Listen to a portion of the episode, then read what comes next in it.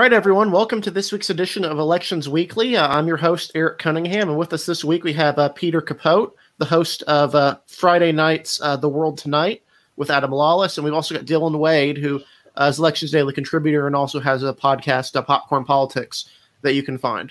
we're really excited to go on this week. We've got a few topics to go over, so we'll just go ahead and jump right into it. Um, so, probably the big news of the week has been the Republican National Convention. We've gone through two days of it so far, and it's definitely been an interesting interesting show of people. Um, as far as things seems to, it seems to have been at least run fairly competently. Uh, there's been very few speeches that haven't had any redeeming qualities whatsoever. Uh, what comes to mind is the Kimberly Guilfoyle speech is kind of a, a, a disaster, but the rest of them have been fairly competent in a lot of ways. Um, and so obviously that's continuing throughout the week. Uh, we've had all sorts of stuff going on. So I guess I'll go ahead and throw it to Peter. Uh, what are your thoughts on how the RNC has progressed so far? Uh, what, what has been the highlight of the of the week? I think you think for the uh, I think they've done they've done very well. I mean, they said they didn't really like the Zoom atmosphere uh, of the Democratic convention, and they've done very well, sort of the traditional convention, just with the COVID obviously guidelines. I think the best speech so far of the week, in my personal opinion, was probably Tim Scott's. Uh, mm-hmm. I think very captivating speech, um, very moving. I think a lot of what this country is in right now, I think it appealed to, you know, the racial, you know, diversity. You know, I'm a guy from the South who really wasn't supposed to go anywhere. You know, according to him, you know, he was really bad academically in high school, but he moved on, you know, with, you know, you know, with success to do so. I think another good speech, maybe not as popular, is um, it was a Cuban American who was talking about his experiences with Cuba. I think not, it wasn't much attention. I thought it was also very captivating Mm-hmm. It may not be impactful, but I thought it was a very moving speech from an American, you know, hero- heroicist perform, uh, perspective. But I think overall the RNC has been fine. I mean, obviously tonight will be the big one with the president speaking, and that will be interesting to see what he says in his speech, especially what's happening right now in Wisconsin. Mm-hmm. Certainly. What what has your been impression on it, uh, Dylan, as someone from the other side of the of the aisle? Um, I, I tend to agree. It's largely been competently run. Um, I I think it's interesting from a strategy perspective. Um, they definitely seem to largely be leaning into the um, far left fear thing. Mm-hmm. Um, with almost every speech except maybe Tim Scott, yeah. and Nikki Haley to a lesser degree, but all of the speeches have really leaned into that, and I thought that's been interesting given how Trump ran last time and how he seems to be choosing to run this time. Yeah, they've definitely hammered in on the socialism theme. Even some of the speeches, like you said, Nikki Haley, um, have been really ones that have been uh, very much gone on the attack onto the political left.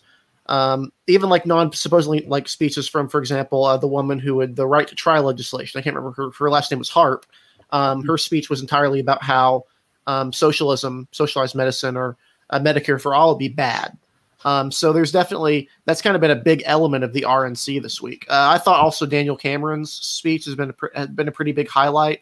Um, you know, all things considered, he seemed to be over, go over pretty well. Uh, one thing that I found interesting was pretty much the absence of most uh, what you would call populist members of the party. Uh, there have obviously been a lot of people who are from the Trump family or associated with Trump, but there have been very few, if any, people speaking at the convention who've really been going from a specifically the much hyped uh, Trumpy populism side, where uh, you know um, more left on economics, more conservative on social issues. That's been basically absent. What are your thoughts on on kind of the, the way this has been planned out? Do you think that's a kind of indicative of the future of the party, or is it a strategic mistake on the Republican part? Uh, I'll go. I'll go first. I don't really think it was any you know direction. I just think it was just Trump campaign scheduling that. I mean, yes, Josh Hawley wasn't included. Uh, a lot of the populists weren't, but mm-hmm. Do I think it's an overall you know view of that? No, I think it was just the Trump campaign saying, okay, who's attractive names? We can throw them on for a few nights list. I think there are certain people who have elements of populism in their views that aren't necessarily full blown populists like Josh Hawley, someone like Tom Cotton, for example. Mm-hmm. Bit populistic, but he's a traditional Republican on defense and most economic matters. So I think there's some mixes of that. I do think uh, if there is one element, I think that even with no populist that was there, it was interesting. Is there been a big theme on from a lot of Republican speakers so far about endless war, which is something that most people wouldn't usually associate with a GOP convention. This is, of mm-hmm. course, the same party that 16 years ago was screaming about how Democrats were unpatriotic during the middle of two wars. Mm-hmm. Yeah, so I think this is mainly for yeah. people like you know, uh, like Matt Gaetz, like Rand Paul. Mm-hmm. So some of the usual suspects in that regard. Yes, though uh, one interesting one who did was a bit of surprise to hear that from was Richard Garnell or Grenell, the former mm-hmm. uh, ambassador to Germany, uh, someone who's from the Mitt Romney orbit, uh, former Mitt Romney orbit. But yeah, overall, I don't think really it's an indicative of the future. I think the Republican Party's future, and I've long said it, is there really is no Trumpism. I think it's just Trump gives us up to people who agree with him. So whatever I think the long term future is, I think it really can't be decided from a convention where the lead man is effectively someone who values loyalty over ideology. Mm-hmm. Um, yeah, I completely agree with that. Um, although I would kind of push back on there being no populists. Um, you mentioned one of them, Matt Gaetz. I don't like him, but he well, is. Again, he's yeah. He's yeah. part of the Freedom Caucus first and foremost. That's more or less the the general orbit, and you do get stuff like that for there. I'm talking about people who want to really, like the specifically the Marco Rubios and Josh Hawley, so really want to change how the economic stuff is run. There's not been a whole lot of um, there's been disagreements in this convention, but economics is not one of them. It's not an area where people are disagreeing on. No, Rubio is actually a bit of a surprising absence. Um, mm-hmm. He's more in that traditional wing that really got a lot of play this mm-hmm. RNC. Tim Scott, Nikki Haley, Joni Ernst. Um, the fact that Rubio isn't among them was actually a little surprising to me. Mm-hmm. Yeah, I agree with that. I think another surprise, if there really was one, besides that, has been a lack, I think, of a lot of Republicans, a, a lot of other big name Republicans. There have been a very lack governors showing up. Traditionally, parties like to show off their governors as an example mm-hmm. of why they should lead again. Also, the lack of certain GOP senators. I mean, uh, you didn't have, for example, a lot of the Senate caucus speaking. And I get it, sure, there are some who don't like Trump or have asked politely not to be there, but it was a bit of a surprise with some. But yeah, I think Rubio was a bit of a surprise. Um, not to see. I think other names that were maybe a little surprising was maybe um, Ted Cruz. Ted Cruz He was another. You mm-hmm. would have thought Ted would have been made an appearance. Um, mm-hmm. uh, Ron DeSantis' is lieutenant governor J- yeah. Jeanette Nunez showed Ron up. DeSantis. But, uh, he, yeah, but he didn't show up. Uh, Rick, Scott. Rick Scott.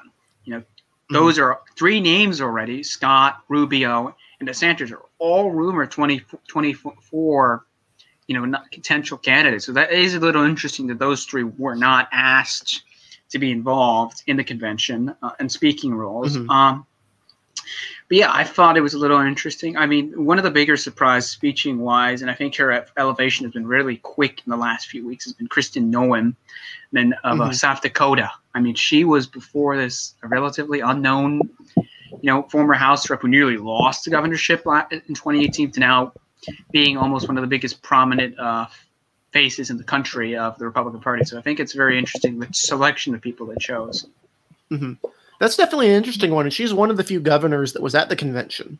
Um, one other thing I'd like to I'd like to go on is that the GOP has really kind of made a concerted effort to appear more friendly to women and minorities at this convention. Oh yes, absolutely. Um, many of the speakers, for example, are are of Hispanic descent. Uh, they had Catalina Lauf, who lost the primary, but she was a very notable. Um, you know, she was running from a Hispanic uh, Republican perspective. You've had other people show up as well, um, specifically, you know, Jeanette Nunez, uh, multiple attempts to appeal to Cubans, but also not only Tim Scott, but Daniel Cameron, who is widely considered to be uh, the successor to Mitch McConnell whenever Mitch decides to hang it up.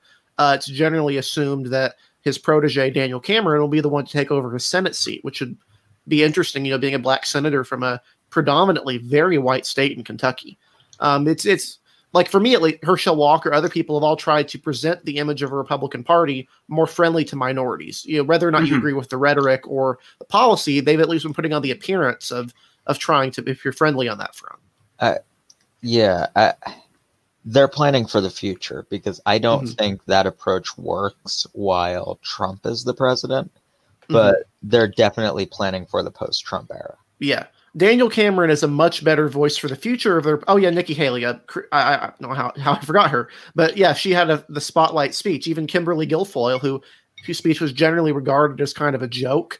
Uh, I saw comparisons of her to the Power Rangers villain Rita Repulsa. Mm-hmm. I saw I saw a picture of her photoshopped into a General Hux from Star Wars. Um, like even she she she was specifically noting her her Latina heritage, the fact she was her parents are from Puerto Rico.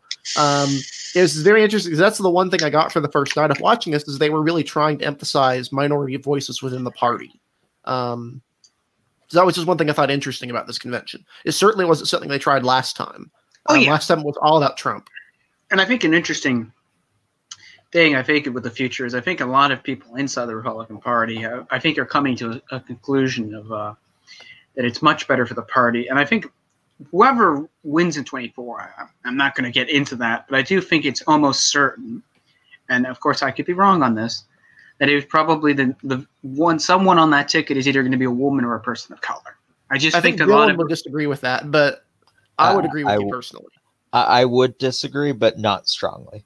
hmm Uh, you could very well be right.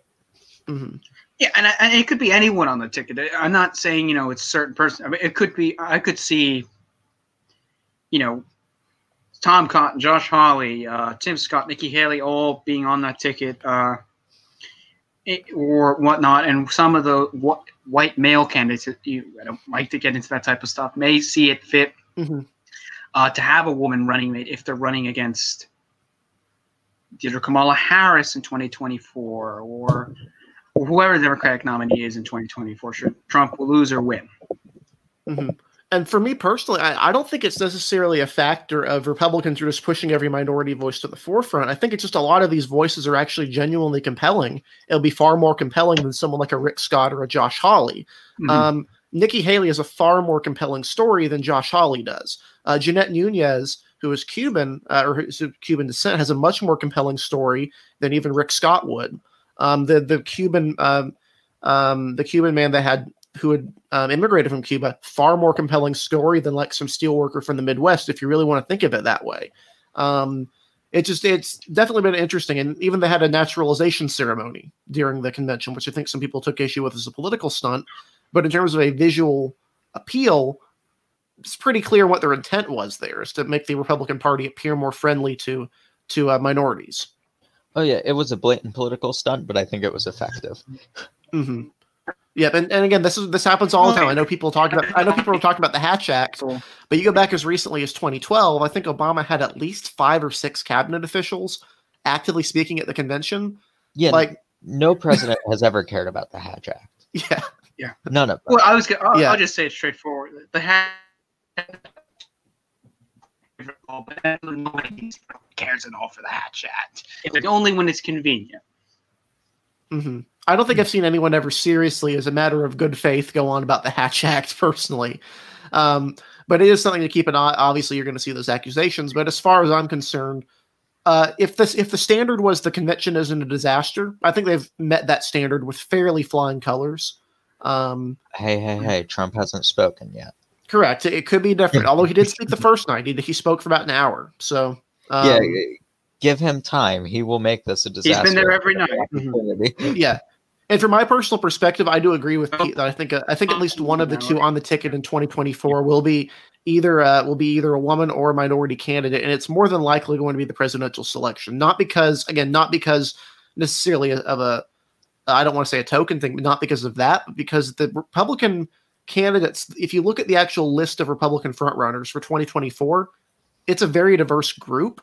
It's not hard to see one sneaking through or to see a Nikki Haley or a Tim Scott or or anyone else along that line being able to to make a compelling case. It's just a matter of volume. Because the, the the fact of the matter is, the rising stars in the Republican Party right now are generally not white men. Um, you have a few of them, but not many. Yeah, and I also, think know, people and like Tom Cotton, Mike, very serious thought to maybe a woman humanizes contact, you know, because both those two for uh, nominee Oops. I, Sorry, I think we lost Pete there. His internet connection was kind of getting a little bit iffy. Um, Oh, good. we'll I try to get him back on in a me. second, but there he is. Yeah. Uh, am I there? I, thi- I think I'm breaking Yeah. up. Yeah, I think your connection was starting to fail there. Part of the problem with the Zoom meeting. yeah. Yes. Yeah, I think, uh, as I was saying, I don't know if people did hear it or not, is I think even people like Tom Cotton or Mike Pence, other two 2024 nominees, traditional white men, quote unquote, I think was very good in a woman or or the color on the ticket to humanize their ticket and say, uh, is the new GOP I want to represent. But I do agree, it's probably going to come from president.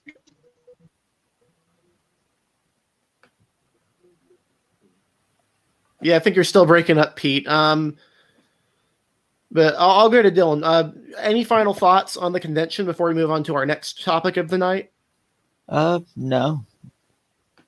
Yep. So I think Pete's going to reconnect here in a minute. He's just been uh, internet connection stuff, but uh, we're going to go into our next topic of night, which does actually kind of relate to the female candidates. One of the few races where Republicans really were successful in female candidate recruitment was in Oklahoma's fifth congressional district. Uh, the two candidates in the runoff there for the Republican side were uh, Terry Neese, who's a businesswoman, and Stephanie Bice, who was a representative. Um, who's a represent? Oh, ap- apparently, you're not breaking up at least on the on the YouTube end, Pete. Uh, Chris Bogger says you can you can't make it out. So, um, yeah. So you're uh, if it keeps Okay, if it keeps going on, we'll have to correct that. But um, I was going into Oklahoma fifth, which was obviously had Stephanie Bice and uh, and Terry Neese, um, Mhm. two prominent Republican women candidates running in a in a competitive swing state against uh, Democrat Kendra Horn. Um, the primary was definitely interesting because the internal sources we had from the Bice campaign or from the Bice side of things um, were of the opinion this was that there were problems. Um, we heard stuff from the Neese. We, we heard stuff all around basically that there were there were issues um, and that this might not be particularly close. But the last week of the campaign was overall um, really really bad for Terry Neese. She had three different scandals come out in a single week towards the end.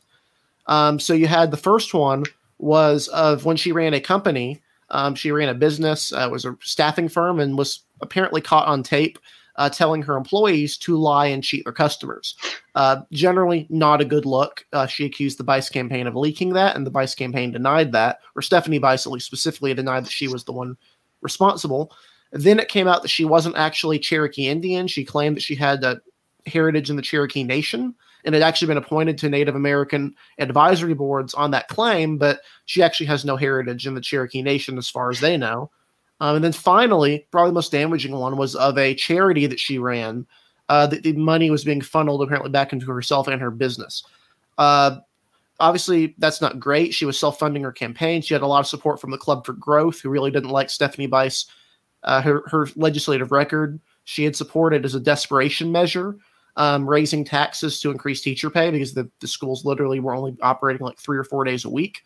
Um, and ultimately, and Stephanie Bice managed to win uh, the state by a 53 to 47 margin, win the district. Uh, Neesman put a lot of effort into winning those two rural counties. Uh, in hindsight, that effort seems to have been short sighted given Stephanie Bice won on the strength of Oklahoma County, which accounted for some 90, 95% of the votes in the district. Um, so obviously, her being from the county helped as well. But what are your thoughts on how this went? Uh, was this a surprise to see uh, her make a little comeback here and win uh, win that primary? Uh, I think it was. I think a lot of people had sort of thought, you know, Bice was in trouble. Uh, that, you know, the runoff was going to be Terry Neese's, you know, advantage because of all the different things that were happening. But yeah, I think it was a bit of a surprise. But you know, credit to Stephanie Bice. She got what she needed out of Oklahoma County, which is where her Senate seat is. Mm-hmm. Uh, and I think for a lot of Republicans, there's a big sigh of relief that they got Mhm. their A-list candidate through. Um, Rather than. Terry Neese, who was Yeah. even before all this stuff came out, was generally considered to be a subpar candidate. Yeah. Um, Bice actually finished 10 points behind her in the primary, the original primary. So to come back from 10 points down in, in, in the first primary and win uh, in the runoff is definitely impressive, I think, especially Oh, in the turnout. This, this wasn't a low turnout race. There were al- almost, I think, 50 or 60,000 people turned out to vote, which is Mm-hmm. pretty solid for a runoff, as far as I know. Oh, absolutely, and you know, uh, she also won without really a lot of big endorsements from you know, you know, big Mm-hmm. groups. I mean, Stephanie Bice did not have the Chamber of Commerce, who just endorsed Kendra Horn today. Ironically, uh, she didn't have a lot of these other mega donors in the GOP. I mean, Terry Neese had the Club for Growth, and the Club for Growth, Mm-hmm. you know, whatever you think of them, usually get their jobs on what- who, on their candidates they endorse. Yeah, they spent almost a million dollars on supporting uh, Terry Neese in the primary. But yeah, a million dollars uh, outgunned. But no, she wins, and I think for a lot of Republicans now, they think they really have Kendra Horn now on the heels now with someone like Bice who can say, "I'm a conservative, but I'm also pragmatic." I mean, you mentioned that she voted for a tax hike to fund Oklahoma City schools. I mean, mm-hmm. it may not be the greatest thing for certain voters, but it also says, look, she actually cares about her kids' education. Yeah, and Kendra Horn's number one issue when she ran was education. This definitely kneecaps that because Yeah. it doesn't get more uh, it doesn't get more counterintuitive to the Republican Party than to raise taxes to fund teacher pay, regardless of if it was a desperation move or not on the part of the Mhm. legislature. Um, There's not a whole lot to attack her on there. Oh, absolutely. And I think the other point is, most people don't remember this, is that seat, a lot of it flipped because of what had happened in the governor's race. Mary Fallin was a very unpopular governor.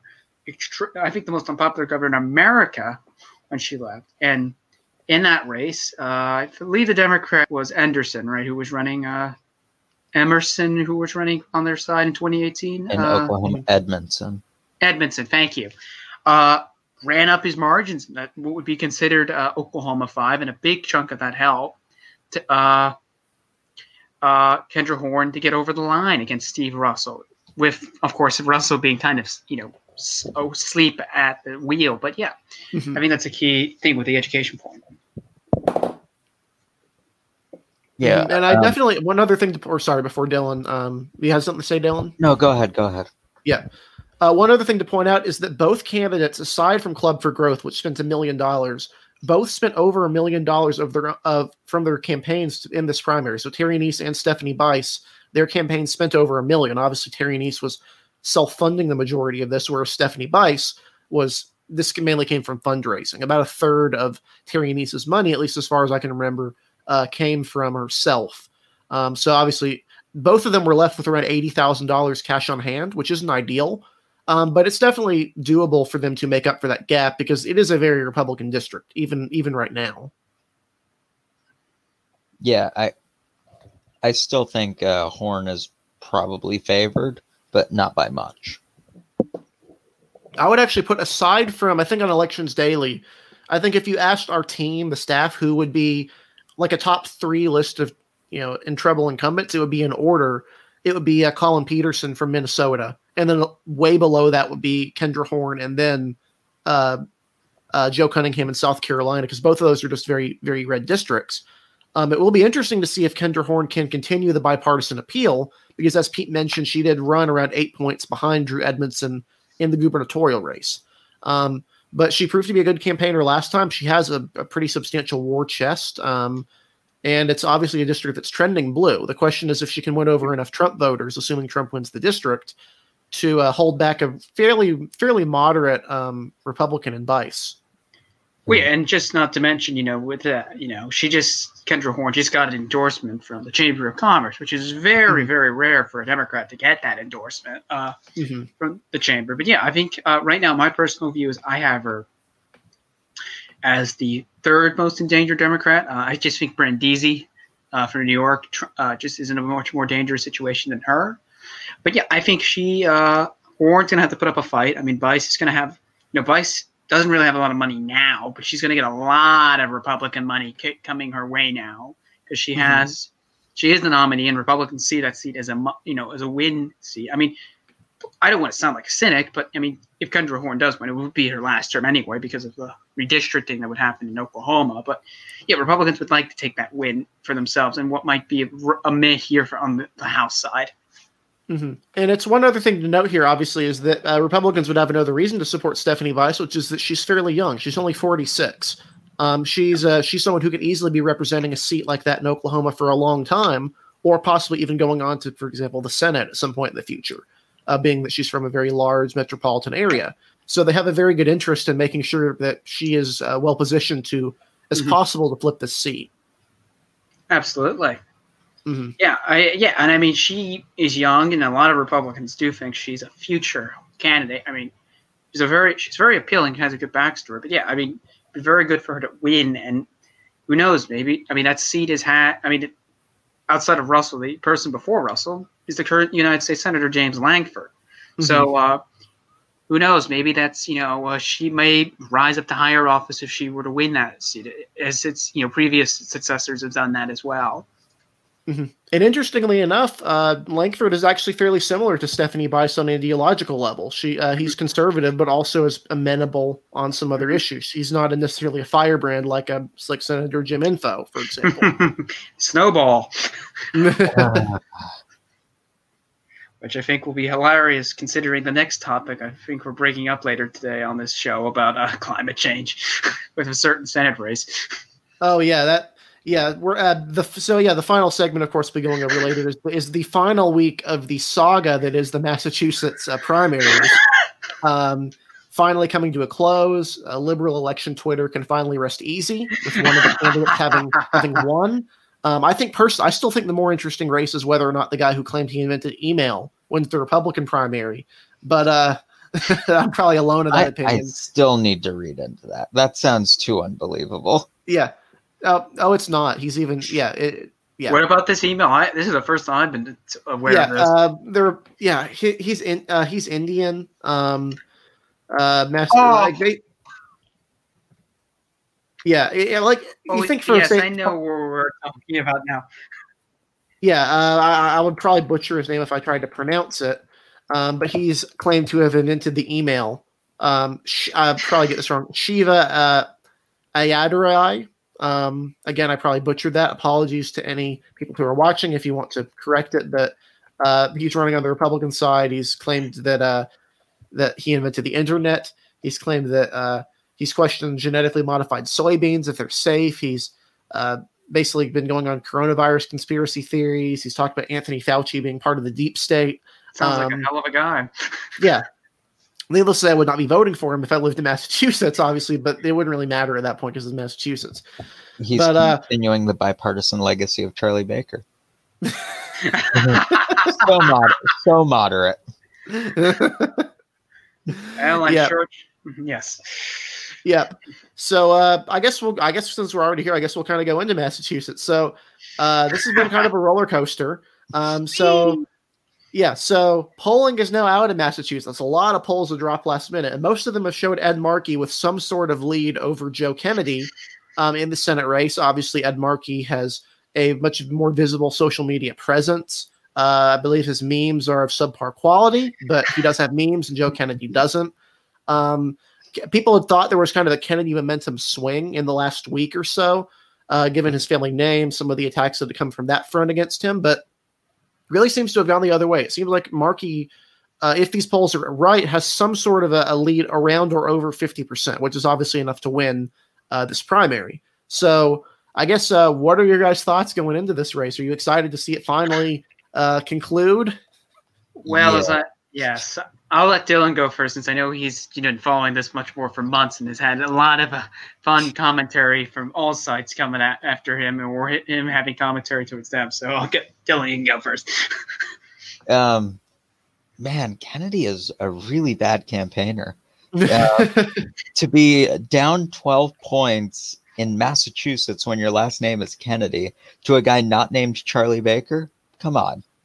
How did this Mhm. happen? Uh, he I never bought that whole momentum switch. Um, the, the entirety of that momentum switch seemed to be based around Nancy Pelosi's endorsement and his letters complaining about Markey's memes being mean to him.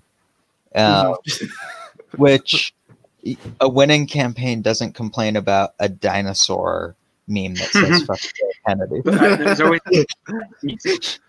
yeah, I don't think we could say the word on this program without getting a or getting or a a strike of some sort. yeah. Yeah. Yeah, but that's um, yeah, he's gotten Yes. a bit soft. I think over the course of this, really, the, the family attack seemed to have specifically really, really uh, affected Kennedy on a personal level. Um, but it doesn't seem like the voters seem to be caring too much at the moment. No, uh, the whole Markey attacking the Kennedy name was a really interesting choice that I never would have advised him to do, but it seems to have worked in his favor. Um, Mhm. it threw Kennedy it threw Kennedy off his game enough where he's making very visible mistakes. hmm Yeah, I I, mean, people thought the initial with that. response that he had was fairly strong, talking about you know the legacy of the Kennedys and what his family had taught him. But in reality, it really seems to have when you're running on basically your name, and your opponent's response is, "Yeah, I hate your name. You guys suck." Uh, that seems to be kind of a problem, In right? I mean, Massachusetts. I know. Yeah, I, I, I think that's the thing. I- I think Dylan has hit this correctly.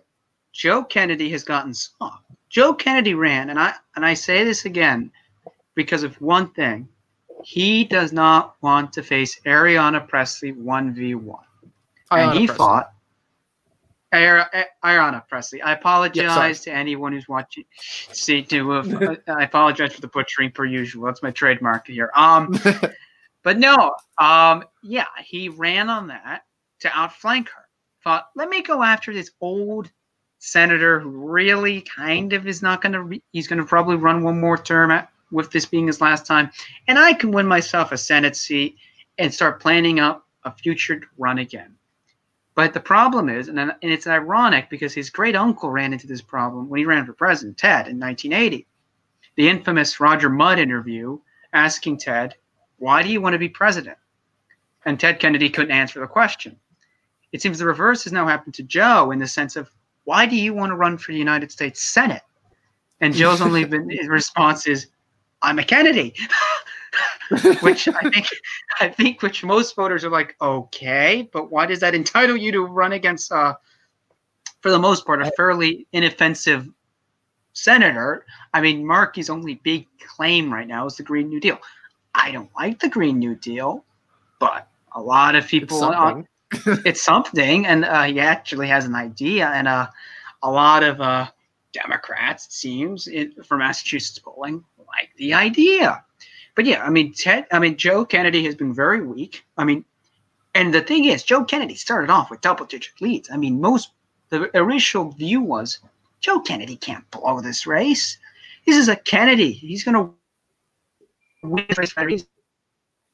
Since arguably June since July, when the Boston Globe said no, we're endorsing Markey, and then when Kennedy thought it'd be a great idea to mention towns that haven't existed in 90 years, uh, really have been a downhill. And you know, this, these polls coming out this week are really, really a story. To have Markey on the either double digits ahead or on the verge of double digits is just something impossible to believe a few months ago, because everyone thought the Mhm. Kennedy name will do it. And yeah, Joe Kennedy has been weak when it comes to his name because his whole, you know, the last week he's been my family, my family. Yeah, that's great. But to Ed Markey's credit, Markey has brought up the fact when he was in the state legislature, he was a reformist. When he was in the House, he got things done.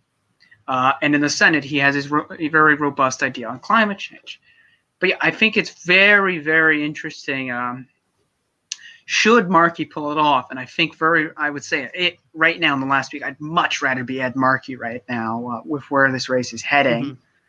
Uh, it's really a realignment, arguably, of Massachusetts politics. Uh, because a Kennedy losing a primary in Massachusetts, of all places, was something no one could have ever thought could happen. To an unoffensive nobody in the Senate really uh, is something to you know of a story. And I mean, it really also if Kennedy loses this, his whole strategy will have blown up in his face. He wanted to outflank a rising star in the Democratic Party. Instead, he'll be out of a job, and she very well may just be the senator in a year or two's time if Elizabeth Warren ends up in the cabinet under a Biden administration. Yeah, that's the irony. He might have actually been able to get an open seat because, yeah, he didn't want to run against Diana Pressley, but I'm not convinced that if he ran for Warren's open seat, that Ayanna Pressley would have challenged him. Mhm. I, I'm not Just on convinced. name. Yeah. Uh, so The irony. Yeah, he he banked it all on beating an unsuspecting, unoffensive kind of ghost of a senator, and it blew up in his face. Yeah. Um, And I think what Markey has done is actually it's very clever that that attack on the Kennedys is that I think he was running on being a Kennedy without being explicit about it. It's not like he was out there like, "Oh, I'm a Kennedy, I'm a Kennedy, I'm a Kennedy." Uh, but after that attack, he's been going on that front the entire time, and I think that's backfired because basically he just got pushed into a corner of defend your name or or, or don't, and Yeah. he defend his name now, and that's just bringing it to the forefront. That that's basically why he's running. Right, absolutely. Um, I mean, the other great thing is Markey had an ad. You know, while Kennedy's running about his name, Markey talks about he's the son of Irish, you know, I think immigrants or a second generation Irish immigrants in Boston. You know, who worked his way up in, in the American ladder. Then you have Joe Kennedy, basically saying, "Yeah, I'm the son. I'm from the Kennedy family." Really tells voters, "Look, there's the guy who." you know, has worked his way life and has made the American story. And here's the guy who's running just because his family thinks they're inherited, they're entitled to a seat. It really is night and day, really, on how they've run. And I, I'm no fan of Markey's. I'll make it very clear. But Markey has run an excellent campaign of humanizing himself and also putting him front as a the issues man for a potential Democratic government that may be arriving in January 21. Yeah. Um yeah, I completely agree. And this is kind of the end of the dynasty if he loses. Um I, Amy Kennedy could still beat Jeff Van Drew, but there's not a whole lot of upward mobility from there. Yeah, and it would be really embarrassing if, let's say, Amy Kennedy wins in Jersey. Yeah, that's great. But the family's home, Massachusetts, basically saying, yeah, we're done with the Kennedys. Sorry uh, for the time being, is really, really a big blow to the family's you know, power. And it would also, ironically, and would be the second dynasty family to run into a loss this year. People forget George, the, the George W. Bush's nephew or cousin, I don't know which one, Pierce Bush, uh, lost his primary in Texas. Did Just- wait, I thought he won. No, he lost his primary. Oh. He didn't get. He didn't get into the runoff. He didn't even get into the Yeah, runoff. Bush, yeah, in the 22nd district. Yep. the twenty second. Oh. Troy Troy Nehls and uh, ca- won that, and yeah, that was Man, a Bush. This is a way better year than I thought it was. And then also you had Cori Bush beating Lacy Clay, ending the Clay dynasty in, in Yeah. St. Louis. Yeah, so three dynasties very much could be put to rest in one, you know, singular. To be fair, though, on the Bush end, you know, there's still, you know, uh, the kid who's uh, the Texas Rail Commissioner who still there. So in case anyone, you know, would like to retaliate back on that comment, but yeah, we've seen it's very possible a lot of dynasties this year. Three dynasties are put on ice. What, Mhm. a, what a good year. You wouldn't have expected it yet. Yeah, Um, and I think the other uh, situation, I think while Eric is gone for the time being, oh, uh, we can mention the uh, mess that is the, a certain Massachusetts primary, and that's the primary between Congressman and Richard Neal, the chairman of the House Ways and Means Committee, uh, and his challenger Alex Morse, who has been in a very you know contentious waters with allegations that he had inappropriate relations with students. But then there was a flip side: college Democrats of University of Massachusetts Amherst were setting it up, which has been a whole nasty mess.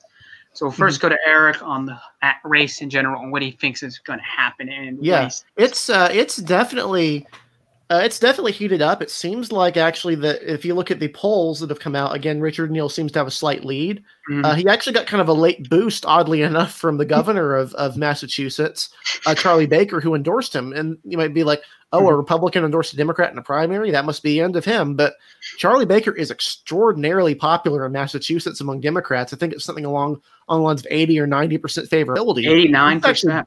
Yeah, this is actually a good endorsement for Richard Neal. Um. It could get people, you know, unaffiliated voters to turn out.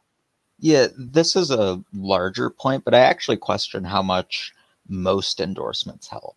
Um, Mhm. I, no matter how popular someone is, I find it hard to see how many votes it'll sway, especially in a situation like this where I'd imagine at least a third of the voters, if not maybe half, have already voted.